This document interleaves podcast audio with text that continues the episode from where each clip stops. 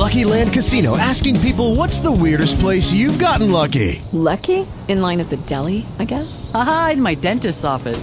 More than once, actually. Do I have to say? Yes, you do. In the car before my kids' PTA meeting. Really? Yes. Excuse me, what's the weirdest place you've gotten lucky? I never win and tell. Well, there you have it. You can get lucky anywhere playing at LuckyLandSlots.com. Play for free right now. Are you feeling lucky? No purchase necessary. Void where prohibited by law. 18 plus. Terms and conditions apply. See website for details.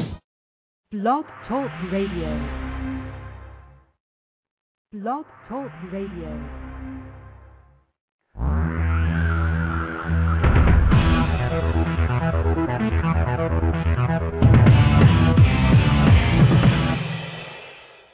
Live from Los Angeles, the Win Without Competing Show with Dr. Arlene Barrow, career coach one and author of Win Without Competing. Now, here's Dr. Arlene. Thank you, Virgil. Welcome to my show. In tough economic times, it is especially important to implement my Right Fit method, which will enable you to win without competing in your career and in your life. Listen to learn about my Right Fit method from my guest interviews. The Anne Edwards brand of celebrity biography. My guest today is Anne Edwards, Pulitzer Prize nominee for her biography, Early Reagan, an internationally best selling author of Judy Garland, Vivien Leigh, Katharine Hepburn, and Margaret Mitchell, author of Gone with the Wind. A native of Los Angeles, she lived for several decades in Great Britain, where her biographies of Queen Mary, the present Queen's grandmother, Diana, Princess of Wales, Wallis, Duchess of Windsor, and royal sisters Elizabeth I and Princess Margaret are seminal books. Edwards will share memories of her early career as a child performer and her marriage to her third and present husband, Stephen Citron, pianist, composer, noted author of books on the musical theater, and co author with Edwards on a memoir and a musical. Welcome, Anne, to Win Without Competing. Well, good good day to you, Arlene. How nice to be speaking to you. It's wonderful, Anne. Take us back to your childhood. In what part of Los Angeles did you grow up, and what did your parents do? Well, uh, I grew up in uh, what is now a really very chic part of Los Angeles, Beverly Hills. Uh, but at the time, uh, when I was a child, uh, Beverly Hills was a little bit more rural than it is today, but it was quite beautiful. Uh, my family owned a, a famous restaurant uh, called Chasen's, and uh, which had a lot of celebrities that came. And uh, we lived in the house that was behind uh, behind the restaurant. And um that was what my early youth was. Uh, i was in vaudeville when i was very young. Um I'm not really greatly talented I don't think. I sang uh, but I was able to sing quite loud and uh it was it was a wonderful childhood growing up I uh, kind of a fairyland I think I enjoyed it gave me a sense of fantasy I know that you uh, appeared with Al Jolson and Ruby Keeler. Uh, for how many years did you actually uh, perform as a child star? Uh, well, not really very long. Um, uh, it happened really kind of um, surprisingly, just just you know one of those things from left field. Um, Ruby Keeler was a friend of of the family, and uh, they were she and Al Jolson, who were married at the time, were looking for a young person, a young child, uh, right at my age level, that they wanted to include in a stage show that they were they were doing. Uh, it was an Easter performance in the Keith Orpheum circuit, and they needed a child really to come in at the beginning and to go in the end. They had a little storyline that was going that was holding this thing together, and then they did a lot of songs and so forth, and they needed needed this person to be able to sing one song and to be able to go up and down the stairs with them, a little bit in the Shirley Temple mode. Um, and um, they uh, uh, thought that uh, it was possible that I could do it for them, and my mother was not really very agreeable to it, but finally, uh, finally she was um, seduced into it, and uh, and there I was. So I played their their little girl. Um, it was like for a period of uh, under a year uh, that I did that, much under a year. Um, I think they chose me because I was kind of cute at the time. You know, I was redheaded. I wasn't beautiful, but I had this red, these red curls, and I was uh, very, very uh, uh, outspoken and so forth. And uh, it kind of worked. Uh, I don't really remember too much about it so far back in the past. And then uh, after that, um, I became a, a, a Meglin Kiddie. I wanted to really go in and learn how to dance a little bit more. If I, my mother, I guess, thought so, and if I was going to pursue this, and so I became a Meglin Kiddie. And from there, I became part of Gus Edwards' group. He had a kitty group, and whereas well, that's where the name Edwards came from because he named just about every kid in the place was was with him in the show uh, was an Edwards kid. So I became Anne Edwards at that time.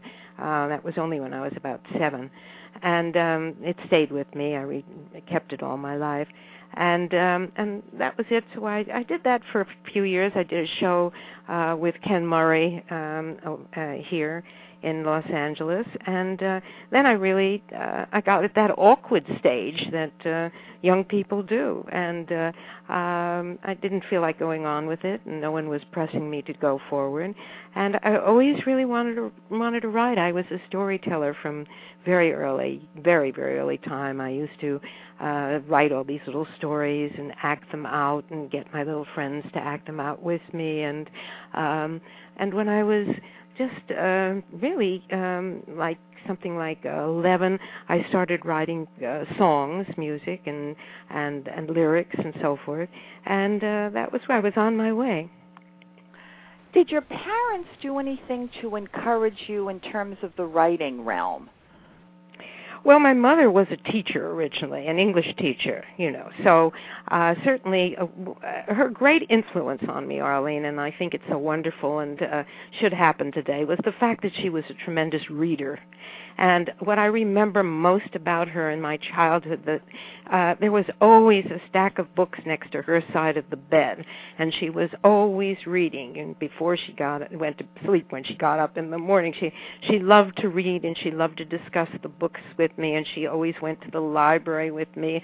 And books were really a very important part of her life, and so obviously they became a very important part of mine.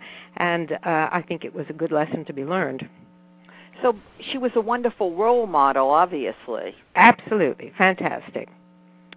And, and a very beautiful lady, I have to tell you, beautiful. Well, you're a very beautiful lady as well. I I thank you, Arlene. I thank you. In terms of your passion for writing, how old would you say uh, you were when you identified that you were emotionally connected. And the reason why I'm asking is, Anne, I do a lot of career coaching. And what's difficult is for many people to get in touch with their passion. And perhaps if you could describe it, it may help others, even as adults, to get connected to it. Well, uh, I think it's a passion that was really born in me. As I said to you, I always, loved stories. I loved movies. I loved stories. I loved to read fairy tales as a little one. Um, there was that imagination, but it's also a sense of connection that you have. Um, and I think that was what was so wonderful about it for me. I was a rather a lonely child. I was an only child. My father was away a great deal of the time. Uh, my mother and I were alone uh, quite often, and uh, I it, it was a form of uh, you know creating another life, another life for myself, and connecting. And it was also uh, the ability to baby to really dig down into people's relationships, and it started uh, with each other, you know, and it started really very early in my life. Uh, I mean. Um, I I was published. I had my first published story, as shocking as it seems, when I was 14. There was um, uh, an, a contest that the Reader's Digest was running uh, for a story of a reader's the most unforgettable character you ever met, and uh, so I sat down and uh, and I wrote it in longhand. We didn't have a typewriter, and I wrote in longhand this this uh, memorable person that I had, and I sent it in, and I forgot it, and uh, was something like about two or three months later when I received a hundred dollar check in the mail, which I thought was a well, it was a fortune at that time, uh, a fortune, and they published that. Um, I have to tell you, it gave me a sense of great identity. Um, here I was, I was published, and it was a fantastic thing to happen. Uh, I had a great deal of pride in myself and uh, and I went forth. I was also very lucky uh, in that when I was only 17 and living in Los Angeles, um, I was available to films, and they used to send out uh, scouts, film scouts, that is.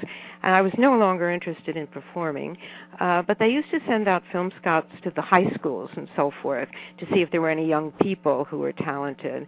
And this one particular year, the year that I was going to graduate from high school, um, I had written the uh, the book to the school musical. You know, you have the school musical. I thought it was a little corny, but anyway, I did it.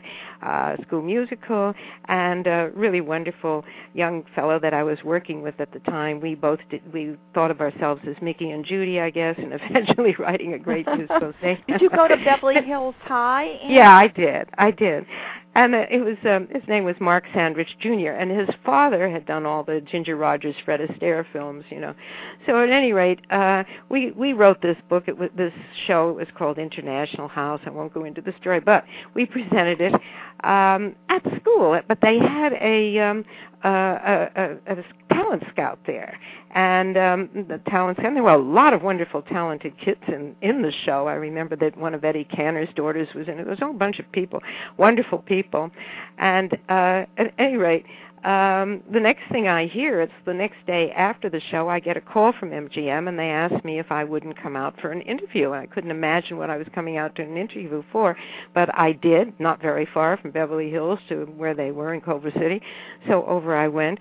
And what they had was a junior writers program, which was a wonderful thing, and we could use that more in some of these uh, television section, uh, works, uh, workshops and things. It was quite wonderful and uh, they said that they would like me to come on to the uh, junior writers program, which they had at the time. Uh, they wanted young writers who they thought would have talent and um, could, uh, you know, break themselves into into film writing. They wanted to start young film writers, and uh, so I went on this program. And I said, well, I want to go to college. I'm planning to go to college. And they said, well, can you put it off for a few months? We'll give you a six-month contract to do this for six months and I thought, well, that puts me into going into UCLA in February, but okay, you know. So um so I did and I had a wonderful experience and uh I was able to go through all the different facets that uh, of movie making. They took us through everything. Um and we got to work with uh, a lot of wonderful people.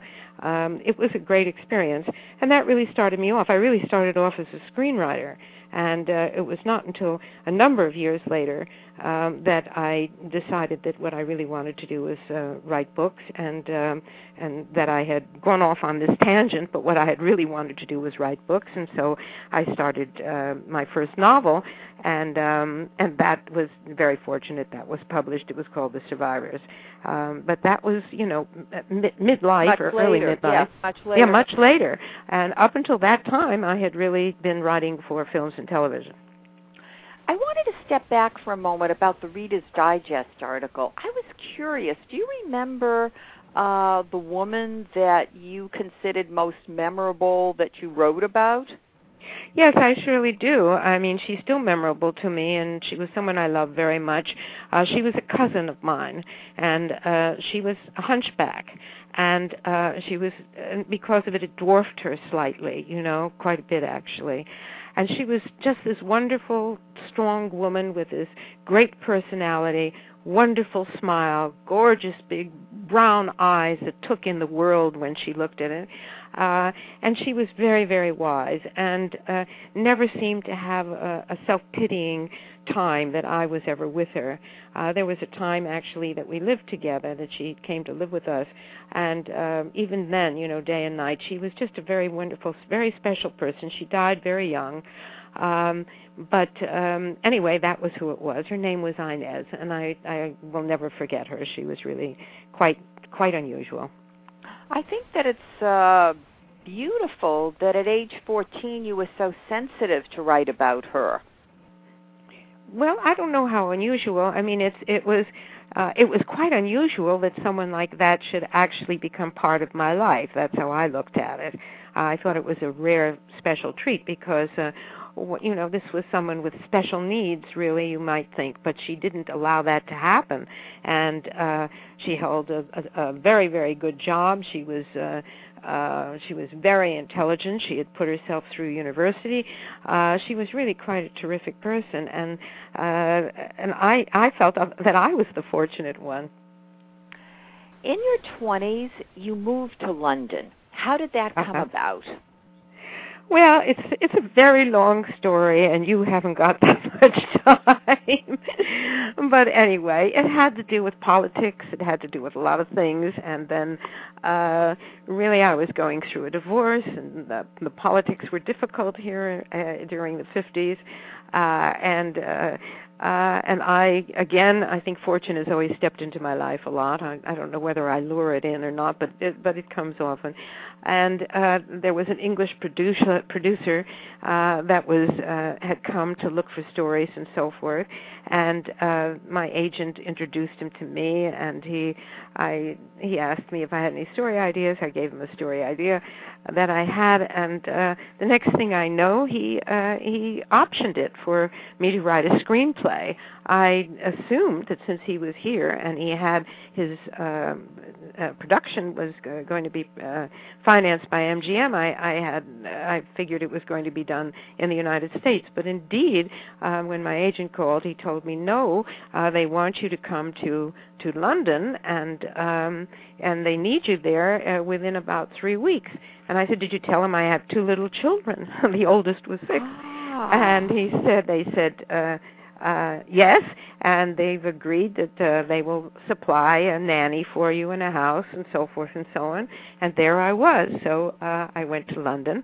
I assumed I was just going to do the one film and then then I didn't know what was going to happen from there but he asked me to go on to the next project that he had and before I knew it Arlene you know something like nearly 3 decades had passed and there I was yeah it's just amazing that you lived Yeah. abroad for so long Anne and did you move around always because of your career because I know you lived in Britain and you lived in other countries is what exactly motivated the the moving along Well, um, yeah, it. Well, you know, when you first of all, you know, when we say it, the other countries were Europe, they were you're talking Right, about right. Switzerland and south of France. right That's all connected when you live in London, you know, or something. You're very, very close to those places, and uh, and you can fly back and forth. It's probably no further than uh, we might go to Seattle, Washington, to get to the south of France, you know, or maybe even shorter than that. I'm not. you mean from Los Angeles to go to from the, Los yeah. Angeles, Right. you know, or from you know, if we're not talking about long distances at all. Uh, France was is after all just across the, the the the waters there. You know, it was nothing. So uh, I did. Um, I first of all uh, in England, I had some of it had to do with most of it had to do with work, but some of it really had to do with the children themselves because in England, uh, after 11, uh, public what we call public education, which the English don't just called uh, schools, um, regular schools, um, it, it really stops at 11, and it's uh, the rest of the schooling at that time. The rest of the schooling for, that was uh, funded by the government was not really uh, so, uh, you know, really great. And uh, most children with um, with en- enough ability to get some kind of a uh, uh, the ability to go to another school, a better school, or or financially was able to do it, uh, had to leave and go someplace else. Um, there were a few boarding schools. That's why they almost all go, went to boarding schools at that time after 11. And uh, so there were a lot of boarding schools in England, but it just seemed to me that France and Switzerland were good places. So we went down to Switzerland, and my daughter went to a Swiss school. And um, I think neither one of us have ever regretted that. She's really enjoyed it. Uh, that background had been very good um and that was that was really what happened. Usually there was something that i had to do. I loved switzerland. My daughter used to say you know everything everything works in switzerland even my mummy they are so organized you know. That's terrific. Because i guess i'm a little bit of a of a ditz you know a scatterbrain. My mind is always on my stories. But she felt that even there i was i was organized there and that was really quite unusual for me. So uh, and we lived in the south of france and uh, I enjoyed that tremendously. Uh, but I we used to go back and forth to London, and actually, when I did come back to the states, there was a point uh, point in my life, and I was writing books at this time, and I felt that um, I was really losing touch with my with my own country in terms of what was happening and so forth. When you're not here on a daily basis, it's a, it's a different thing, you know. As you've just you you feel like you're not have, making that contact, and I felt I really needed to come home. It was time to go home, and so indeed, uh, that's what I did. I came back uh, to the United States um the I, I think you were age 41 and I was yeah, age I was. 41, right? When right. you returned. And actually, it was uh, my daughter was uh, ready for college, and my son was already in college at that time. And it was really because I got married very young the first time, and um and actually I didn't know where to go because in actual truth I mean there was no home anymore you know my mother was gone my father you know it was there was no no place to go home to and uh so uh I said well to my daughter where do you want to go to school? And we were working this out. She had gone to Geneva University for a year and she was going to switch. So um so she wanted a school in New England. And so all right I said we'll go to New England because I wanted to be nearby. So we took a, a map of the New England states, uh, enlarged it, and put it on a wall in the kitchen in this very marvelous, fantastic house that I had in the south of France, and put it on the wall and pinned it up. And she blindfolded me, turned me around three times, and I had a thumbtack, and gave me a push, and she said, "Okay, ma." And I walked forward, and wherever my thumbtack hit, that was where we were going to go and it happened to hit a, a place called Stockbridge, Massachusetts and which uh, was really very great. And uh, I wrote, I said, well, I have no idea. I know it's a good town. They have uh, it's near Lenox and so forth, and it has uh, the Boston Symphony Orchestra. And that sounded very helpful. And it was only about less than an hour from where my daughter was going to go to school. So I said, that's a very good idea. So um, I wrote them and uh, uh, asked them if they had a Chamber of Commerce. When I left the States, I remembered that the Chamber of Congress used, Congress used to do everything for you. but they, I was, re- I got a reply from a real estate agent who turned turned out to be a very good. We we were, became very dear friends for life, and um, and she arranged for me to come there to do the thing and everything. And so I arrived in Stockbridge, Massachusetts, and. uh um and there we were and and um and that was home for me and it was a rather wonderful turn of events because that's where I met my wonderful Stephen.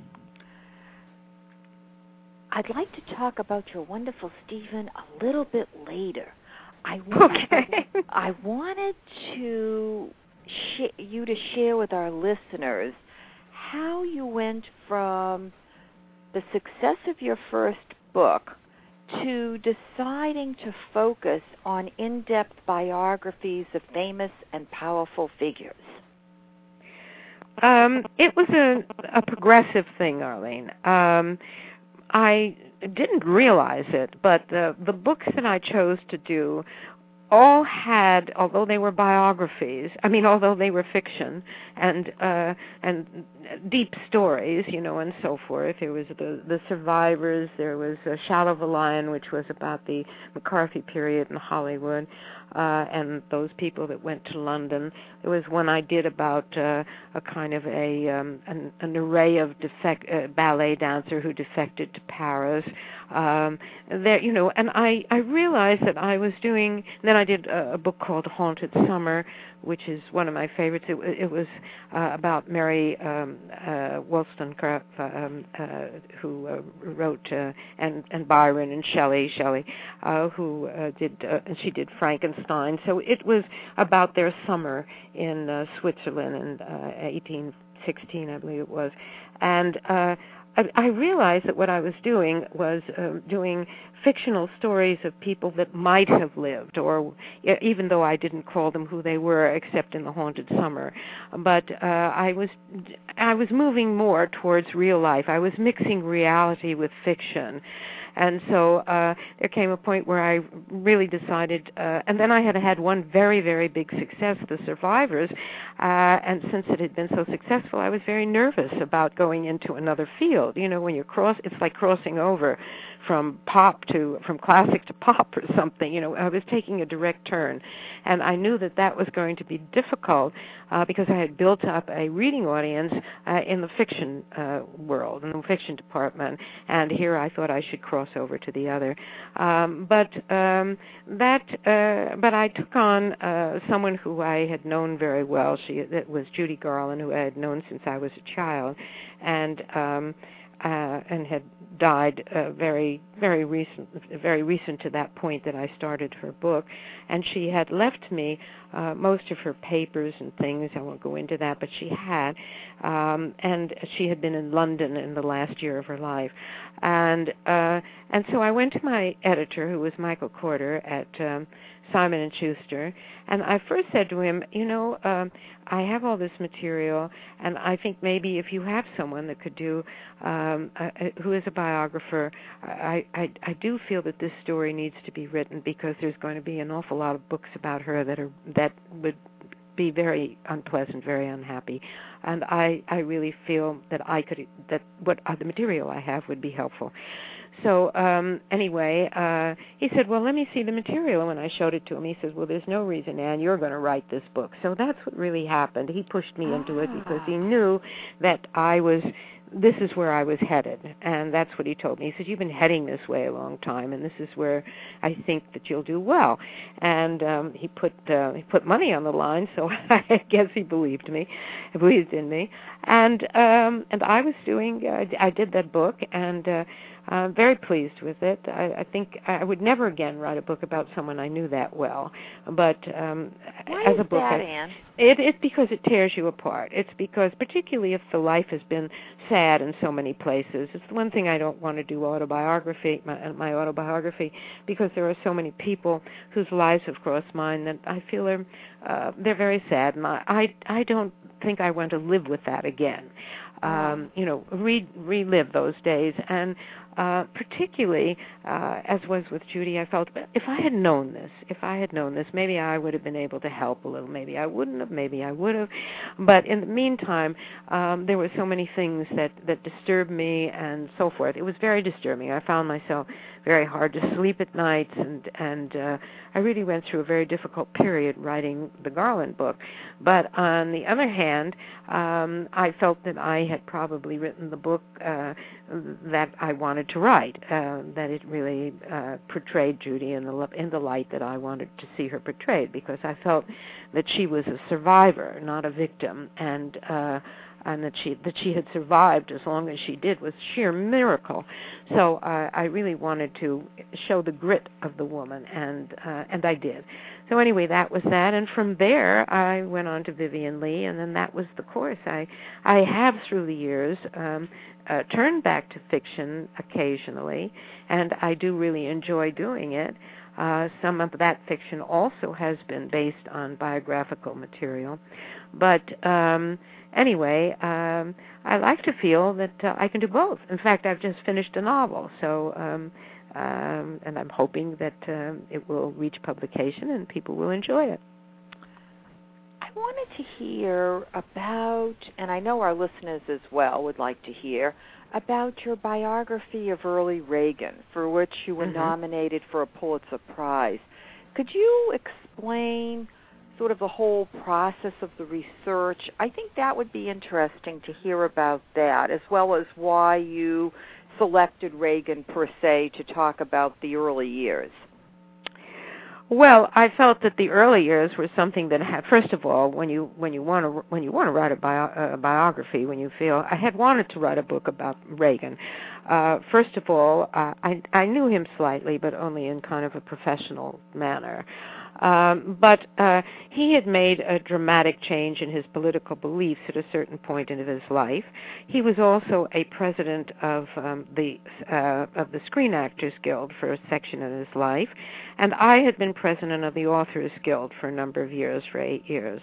And I, there was like uh, a lot of things that I wanted to investigate. That I we came from two different political back, uh, viewpoints, uh, and I felt that that was a challenge. I wanted to see if I could understand what made him tick, what made how come he changed his viewpoints, what happened.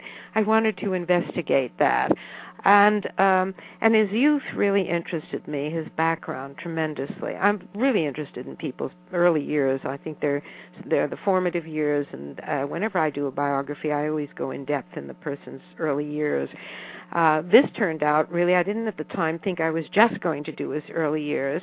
He was governor at the time I wrote the book, and I thought I might go into that. But as I uh, began the book, it became it became clearer to me that uh, this was the formation of the man. At that time, I had no idea that he was going to become president of the United States. But by the end of the book, I guess that it was very possible. By the end of the time I was writing the book. I went to Dixon when I do research. I I really put, like to put myself uh, right where the where my uh, uh, where my uh, character is, and so I went to Dixon and I that's where he grew up, Dixon, Illinois, and I spent many many months in Dixon, and it's a small town. I got to know um all of his close friends, his teachers, the cousins, his families. I went to all the places he went to, the the the young woman that he was originally engaged to. I went up to Eureka College and spent some a lot of time there with his coach um and uh football coach and so forth and his swimming coach and all these people. Uh I like to do a lot of um uh recordings. I do recorded interviews so that I have it all on tape and so forth. And um and as I went along I realized I really had a fabulous story uh of um of the growth of this man. It it really turned out to be a life um experience for me and um and I must say that it uh I I really rate it as one of the books that uh I think I learned as much from it in writing it as uh, maybe anyone else will from reading it. And um, the other book I can say that about is Matriarch, Queen Mary, but I really do feel that. And uh, so it's always been a special favorite of mine. Um, and uh, and I was pleased at the end um, that uh, the book was uh, was uh, reviewed in a very uh, even-handed way. Uh, they knew what my political views were, and I think that they um, appreciated that I was I was trying not to editorialize at any point. I was just trying. I was putting this man's life forward as it was, and um, and that's how I got into it. Uh, I tell you, I had a big surprise, Arlene.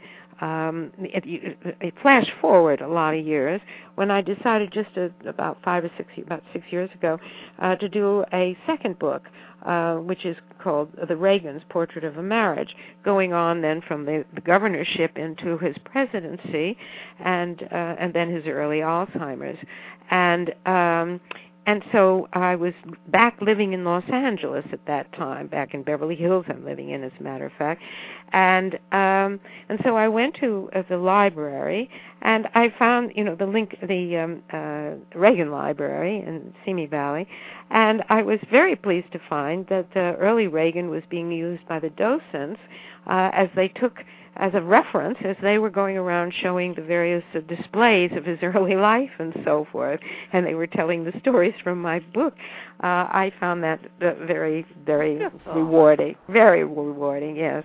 So that was very good. And um that's that's how i got into that. Anyway it, it took a couple of years of my life and um several years and uh um and it was worthwhile. What did you learn about reagan that uh, you were surprised that surprised you? Well, I think first off, what really surprised me and, and carried through all the way was his great intelligence. Uh, because none of us in in Hollywood in the early years, or even with his early pictures, even if you were you were a moviegoer, thought of, of thought of Ronald Reagan as an intellectual of any sort. You know, I mean, you just didn't. Uh, he didn't come off on screen that way. Uh, th- there was uh, just something about him that that uh, uh, reflected. Uh, I don't know what shall I say, just Mr. Average Joe, you know, uh, kind of guy. Uh, but um, I was just shocked, really, to find the depth of his intelligence. He was a very, very brilliant man, and uh, I had to give him great marks for it. Uh, he had an, first of all, he had a prodigious memory, um, and uh, it was a photographic memory, and he could just memorize just about everything. Uh, and that's what he did in school because he was terribly, terribly nearsighted, and he never could see the, the the board or read the you know and so forth. So he used to memorize everything so that when he got into class he would be able to answer correctly. And he taught himself how to memorize uh, when he was very, very young. They didn't put glasses on him until he was almost twelve, eleven and a half, and up until that time he saw a blur in front of him practically for the whole for his life, for his early life. So uh, they couldn't afford glasses is one of the reasons. So this is depression time, bad times, and so forth. I'm talking about. So anyway, that was that was uh, probably the thing that that um, uh, surprised me the most, uh, pleased me the most. Um, and the second thing I think is that the more that I read uh, about his years uh, at the uh, Screen Actors Guild when he was president there, was his brilliance in his negotiating abilities, and uh, and he certainly was a fantastic negotiator. Um, and uh, I did, was not pleased with many of the results of what he did, which uh, does not mean that I didn't uh, admire him for his ability to get to where he wanted to go. But uh, at any rate, he was a tremendous negotiator, and I think those things are are what the book brought forward. And uh, uh, there was a lot of material in there that no one had ever had before, and which I seem to find being quoted constantly in every book on Reagan that that is that is published since that time. Well, you set the standard, Anne. I set the stage. I'm not sure I set the standard early. Well, I think you're setting the standard. Let me ask you too about his relationship with Nancy. I mean, we know it was a right fit marriage. Mhm. Do you have insight as to what were the components that created the right fit marriage? I do, but I tell you honestly, I think it goes into great depth and uh into things that c- can be found in the book. I'm not trying to sell the book or anything. Get it at the library if anyone wants to. I'm a, gr- a great backer of the public libraries. But uh, I really go into that very deeply in the book. But a lot of it really had to do with their uh, with their the the the things that they were minus in their own life, that were absent in their own life, the things that they were seeking when they were younger uh, and so forth. And uh, it seemed to kind of, uh, when they came together, um, they seemed to match up, you know. Uh, and it was really, Nancy really needed a, a man that uh, um, that thought of her as being uh, everything for her. Uh, she had. Um, uh, a great respect for her stepfather, but he was a stepfather. Her own father really deserted her, and so forth. She had a lot of needs uh, that Reagan was able to answer, and Reagan really needed someone uh, who really was willing to dedicate her life uh, to to him, and she that's where Nancy really came in. Uh, she did, which Jane Wyman had not, and most of the women that he had known or had affairs with in Hollywood had not. They had their own careers, they had their own thing. Nancy had a career, but really what mattered to her was marriage and Reagan. And I think that's what it really was, and she devoted her life to him. They really, they really were a complete. They were complete together. You had mentioned that you just finished writing a novel. Uh, are you Mhm. able to share the title of that novel? Yes, it's called the Marquesa, and um, and it's really just uh, just finished recently, um, and it goes it goes back to the um, uh, turn of the 20th century, Uh, it does take place in uh, first in Louisiana, New Orleans, and then in the early days of Los Angeles, 1886 and so forth. And it's about a uh, a strong woman of uh, mixed heritage and color who uh, wants to make a, a, a life for herself and knows she can't do it in Louisiana. Uh, and uh, comes to Los Angeles, which was then very much uh, uh, Latino. And she comes to Los Angeles, and she uh, is a very uh, really becomes a tremendous uh, businesswoman. She has um, um, uh, uh, vineyards and so forth, and she become and she's a very strong woman and goes through a great many uh, upheavals and things in life. And it's about the early history of Los Angeles and about uh, a woman's independence. In terms of your next book, do you yes. that you will do another biography? Do I think I'll do another biography? I'll tell you, I always say that what I have are, epiphanies. I never say, all right, the next time I'm going to do this or the next time I'm going to do that or I want to, you know, and I I have never yet written a book that say a publisher or an agent suggested I did. No, that's not true. I did one. But I but out of my 20 some odd books that I've written. I've, only one was, and that was the DeMille book, was a book that actually I was asked to do and did. The rest of the books are really are books that I really came to myself for particular reasons. And usually what happens to me, I will wake up one morning or two mornings or three mornings and something has uh, come to my head and which is a question. If you're going to write a biography, you really need a question. There has to be something that you feel hasn't been answered uh, publicly about that person's life. There's some mystery that's involved in that person's life. Um, and that needs to be answered. I'm, I always call myself, you know, the the Miss Marple of biography. lady detective. But i it, it, that's the the way that you that it really has to be there has to be something that has to be solved. I don't pick someone just because they're a famous person and i think oh boy because it's a, uh Katharine Hepburn is going to sell, or or Vivien Leigh, or whatever. In fact, in fact, Vivien Leigh, uh, Michael Korda did not want to publish a book about Vivien Leigh. He didn't think that she would uh, be popular to the American reading public. Uh, she was English.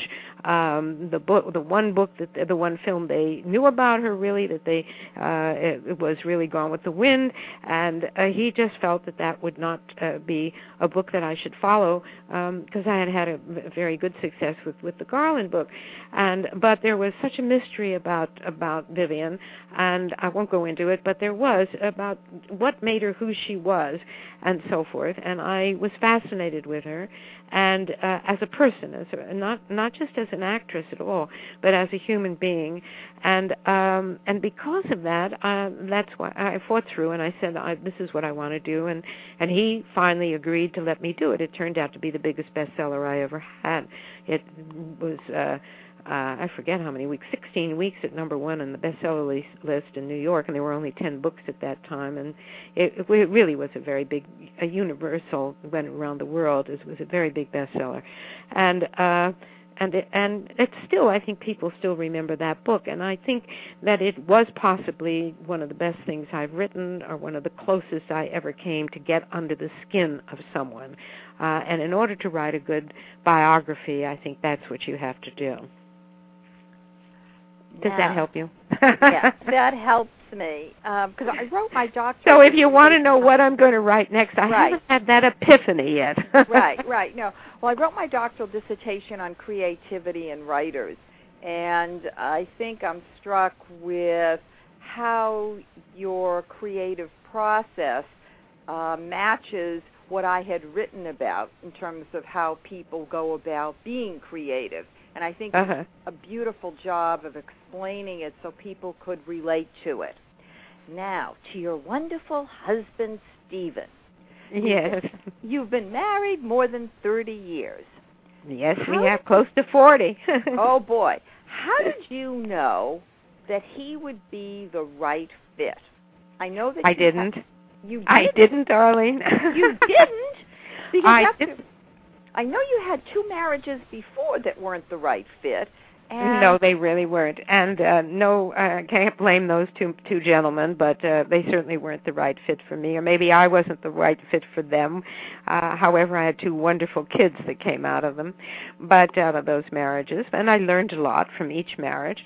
But um, uh, uh, no, but uh, uh, it was it was just a matter of uh, of chemistry. Let's put it that way. There was tremendous chemistry. Uh, I it, it, he just seemed to uh, really have um his mindset was very much the same as mindset my mindset. He was interested in all the things he really loved all the same things i loved and disliked all the same things i disliked. I don't know that that's right for everyone but uh, after my my last the two marriages before and a couple of very unpleasant affairs some some were not that unpleasant affairs you know in which i had had some affairs with some very powerful gentlemen. Uh i they it, it, this was just really right. We both just loved music the theater. Uh we were both creative so we understood what living with a creative person meant you know. Uh you didn't demand the same things perhaps out of them uh that uh someone who who wasn't uh, creative might demand out of uh out of another person you know. Um that is it it was all of those things that were involved. Um it was difficult for both both of us were just recently out of a marriage. We were both just recently uh separated and and on our way to divorce. Um and uh so we were vulnerable i think that was part of it and um and you've met Stephen, so uh he he he just was an easy person to fall in love with. well, he's lovely. He's absolutely he really lovely. is. No, he is. He's um he's a great he has a great view, uh, uh, take on life, you know. Uh he's a very positive person and he has a great take on life and he's able to um really deal with um a lot of uh, life's problems and uh uh and come up smiling no matter what it is, you know, and come up with something. Um it's it's really been very lucky. I could wish that on on all the people i love that they that they have that kind of a relationship with with the person that they settle down with. It was really um just wonderful. We could have really walked away from each other to tell you the truth because there were moments in the very beginning where i think both of us said my god we just got out of these terrible relationships. What do we want to get back into something again for? You know because really because i came to to stockbridge thinking forget it you know i might as well wear high collars and uh, go to a nunnery or something. I'm just not interested but I, I don't think he was very uh, uh, pleased to get involved in anything because his marriage had been very difficult and the divorce had been harder. So I don't think so. So, uh, but and he had a little boy, you know, four and a half years old at the time. Oh. So uh, I think that um, that you know we had those things and we overcame them very quickly, um, and. uh that was it. We just we just knew uh very early, very early in the relationship that this was it for the two of us. What motivated you to buy the inn in Stockton and to write the Stockbridge, book? that was. Stockbridge, yes. Yeah. Stockbridge. Uh, the Inn and Us. To write the inn and Us. well, actually, yeah. uh, Yeah, what motivated- Steve. Actually, it was Steve that bought the inn in Stockbridge. Steve uh, has is a musician, and he's a tremendous musician, and uh, he was also a teacher and all these other things. But he was really a musician. He played in a lot of clubs in New York, a lot of all the well-known clubs in New York, and he had been Edith Piaf's accompanist. And uh, you know, he had kind of uh, been through that kind of tough, rough kind of life, and he had a little kid, four, four years old or three and a half at the time, and his marriage was going on the rocks, and um, and uh, he really decided he had to get out of New York and uh, and out of the the nighttime club life and so forth and so on, and uh, he always liked to cook, and he and he still likes to cook, and he likes to eat, So, so uh, anyway, uh, he made this decision, which was kind of a crazy decision for him. This is before I came along, just before I came along. Uh, that uh, he saw this this uh, wonderful place, and uh, and he decided that was for sale, and he decided he would he would buy it. It was an old Christmas. It was called the Christmas Tree Inn, and it had one been a coaching stop stop uh, back in uh, the 19th century, and so uh, he bought it and uh, turned it into this inn, and then the marriage went to pieces within months after that. So there he was alone at the inn. So when I came in, and as uh, you know, I was raised behind a restaurant and uh, Right. the theater and so forth, and I understood entertainers and so forth. And so I just really, the door was open, and I walked in, and there we were. We were just really right together. So we ran the inn. It had there were a lot of wonderful ex- things that happened in that the inn, and uh, a lot of experiences we had. Uh, it was open only for about four or five, nearly five years, four to five years, and then we realized that really we had outgrown the the inn in terms that we it was each other that we really needed, and we we never were just innkeepers. Uh, the inn was our secondary thing. We were, but it was consuming most of our life because music was always first with Steve, and writing was always first with me, and so here we were balancing these balls, you know, and they and and kids as well, teenage kids, four and a half year old, you know, it was so it it became too difficult. So we we sold the inn, and then after we sold it, we thought it's really a fable. It's a story uh, that so many people have this dream of running an inn, of living this kind of a life, and we knew from the inside what it was like. And since I was a writer and had a publisher, I suggested it. I told my editor about it, and she says, "Well, why don't you two write the book together?" And so we did, and that's how the book came about.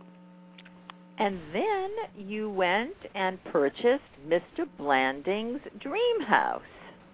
Right, we did. Yes, I've lived in a lot of famous houses. I Uh, all that's my very accidents. Yes, it's yes. really crazy. The house that I had in the south of France uh was the the where I, when I lived in the south of France was the house that they had filmed a picture that starred uh Julie Andrews. It was um it was called Star and it was about Gertrude Lawrence and so forth. And anyway, that house was there, and I got that house because my ex-husband was a producer, and that's how we got in. I got that finally got that house.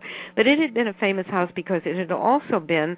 Uh, it led right onto the Mediterranean, onto the sea, and it had these 39 steps that went down to like an underground passage to the sea. And it was really the house that was the basis of the idea for the book that was written. that The film was then made of the 39 steps and so that was a rather famous house in the in in this Tambourier-sur-Mer that I lived in at that time and uh it was quite an experience there. And then uh Mr. Blanding's house was uh really uh much more accidental than that uh because um we had here I was now and we decided to sell the inn we sold the inn and um we we decided we would go to Connecticut. My my mother was originally from Connecticut. I won't go into that whole story but uh I don't know out of all the places that we wanted to go we wanted to be close enough to New York you know all of that back and forth. Steve had a studio at Carnegie Hall. So um so we wanted to be in Connecticut and we had really picked the area uh where it's um uh Roxbury Kent uh Sherman all around in there. So which is a very beautiful area of of Connecticut wooded area and mountainous area. So we we were looking there and um and I said to uh to the real estate agent. She was taking us to all these places that uh looked like it was um California Valley or something like that. I mean I mean everyone it seemed to be um you know all this uh countrified kind of thing. And I said look do you have I mean you know I don't want to just move into a house. Do you have a house that's a challenge? That Ah. needs something. That needs to be loved you know? Do you have some? She said well I have a couple of them you know and but I thought you'd rather have you know I said no let's well, so anyway she the first house that she took was too get took me to was took Steve and I to was really too much of a challenge it looked like it was falling down the second house uh, she didn't even mention it was Mr. Blanding's dream house as she took me in, but we fell in love with it from the moment we did, and it did have a lot of serious problems that had to be taken care of, and uh, and so we went in, and then she said, "Oh, by the way, you know, this is the Mr. Blanding's dream house," and this is, and I thought, well, it was meant to be, you know, that we So would get another film house. After the movie, right then, Anne? Oh yes, after the movie. After yes, the movie. After the yeah. movie, yes. Yeah, actually, Dore Schary had lived right down the road from the house and so forth. It was right, and um the house was uh, really wonderfully set. I, I loved, I loved it. I loved. Uh, we loved the house. Uh We only sold it in 2000. Uh, we lived there for oh, way over 20 years, 20, 28 years, I think. We we really love the house, uh, but you know, there's a time in life where um where you have to move on, and uh, that was the time. So I hope someone else is enjoying it now. You have had many right fits throughout your career, and one right fit husband out of three. Yeah, pretty good average, don't you think? what advice do you Although have? the other two didn't quite, I don't know, the other two didn't quite make up for just getting one. what, what advice do you have for our listeners who may be Oh, struggling with their careers and personal lives? oh God, I can't really uh speak for everyone, and I don't like to give advice. I think you have to lead with your heart first and follow with your mind. That's what I think. And Ah. I think I think it's true uh whether it's your career uh or whether it's uh, your relationships with friends, with lovers, with husbands, with wives, with whoever it is. I think that's it. I think you have to feel something in your heart first uh, for the the career, the, what you're doing, that the work that you're in is the kind of work that you think you'd be happy in, that you feel content with.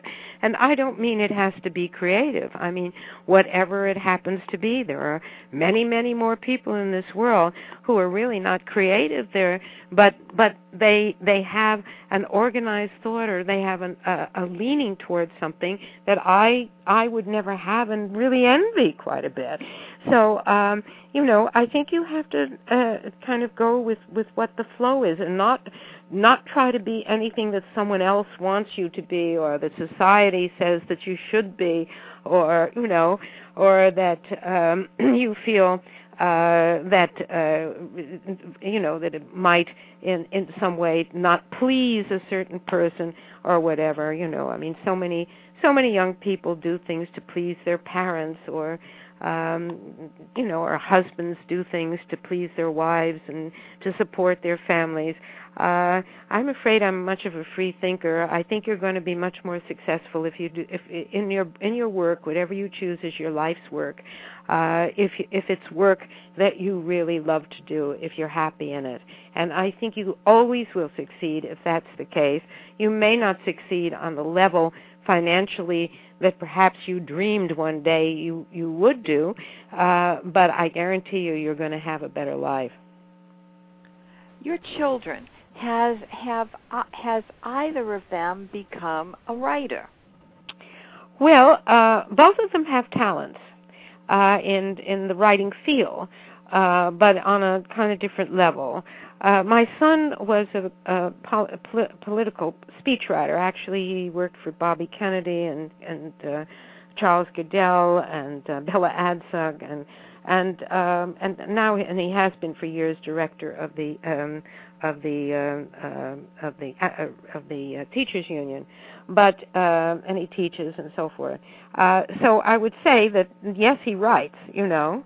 Uh, and uh, and he's been very successful in what he does. Uh, it would not be, I guess, termed as uh, the same kind of. Poli- he does political writing mostly, but he certainly is a writer. Uh, my daughter is in is in fashion. She really started in in writing. She was a book editor for a short time, children's book editor, um, and because she was trying to find herself, she was always a good artist, but you know that's a very difficult thing to try to find a job in. So she was always a good artist and designer and so forth. And then she found, uh, then she was in in fashion, and she's uh, in fashion, and she um, has her own company, but she also deals with other companies. She's a partner with Donna Karan and something, and so forth and so on. So they've been both successful in what they're doing, and I and uh, I think writing has been like part of what was part of their life. And I was always sure that there were a lot of books, a lot of books like my mother had, you know, around the house, so that they were always readers. Well, Anne, it's just been delightful chatting with you today. And I hope that you will join me again soon.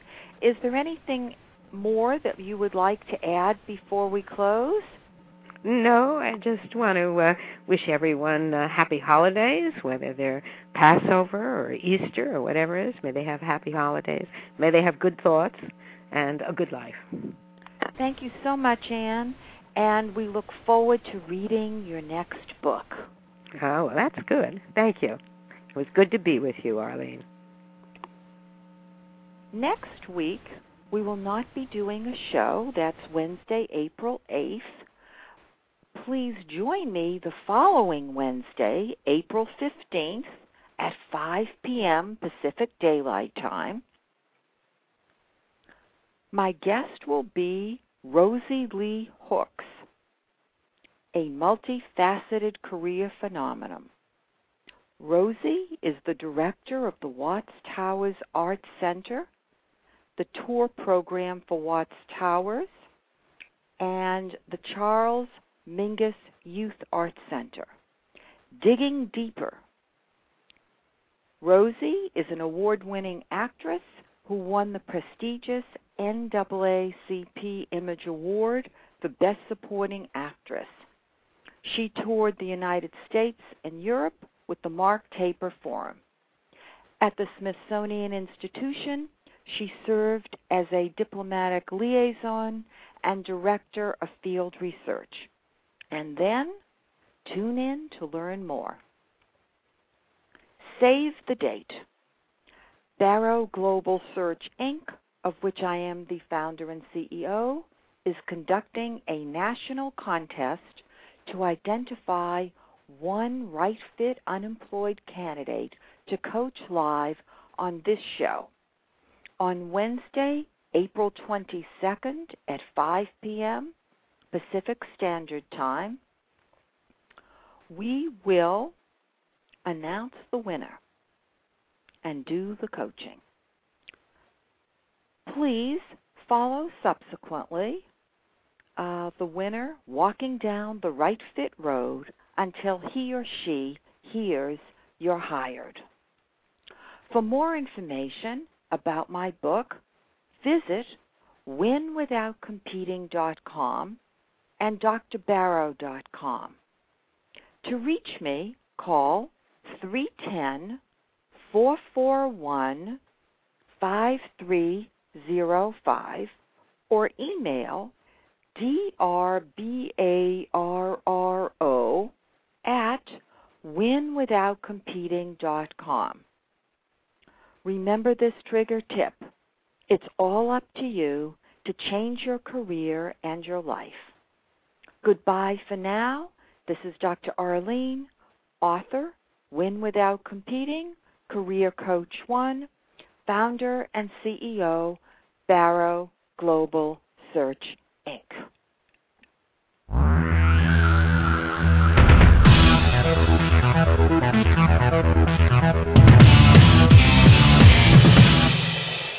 Hello, it is Ryan, and we could all use an extra bright spot in our day, couldn't we? Just to make up for things like sitting in traffic, doing the dishes, counting your steps, you know, all the mundane stuff. That is why I'm such a big fan of Chumba Casino. Chumba Casino has all your favorite social casino style games that you can play for free anytime, anywhere with daily bonuses. That should brighten your day a little. Actually, a lot. So sign up now at chumbacasino.com. That's chumbacasino.com. No purchase necessary. Group. Void were prohibited by law. See terms and conditions. 18 plus.